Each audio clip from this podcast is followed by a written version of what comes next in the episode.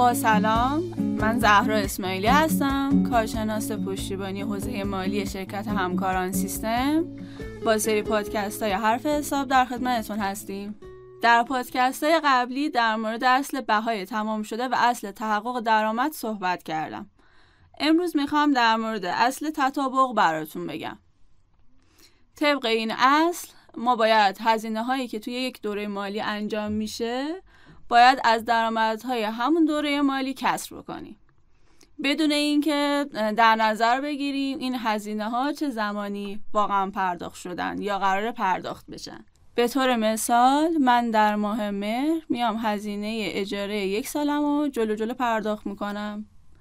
حالا مبلغ کل اجاره یک سالم هم دوازده میلیون ریاله که شامل هر ماهی یک میلیون ریال میشه. خب دوره منم اسفند ماه تموم میشه و توی اسفند ماه من باید درآمد و هزینه هامو شناسایی بکنم و سودمو مشخص بکنم. اگه من بخوام این هزینه یک ساله ای که جلو جلو پرداخت کردم و یک جا منظور بکنم این باعث میشه که سود اون دورم کمتر از حد واقعی باشه در صورت که من باید اون شیش ماهی که از اجارم گذشته رو به عنوان هزینه در نظر بگیرم و شیش ماه بعد و توی حسابام نگهداری بکنم تا موقعی که سررسید ماه مهر برسه و شیش ماه باقی مونده رو به عنوان هزینه دوره بعدم شناسایی بکنم. در بخش بعدی با اصل افشای کامل در خدمتتون هستم.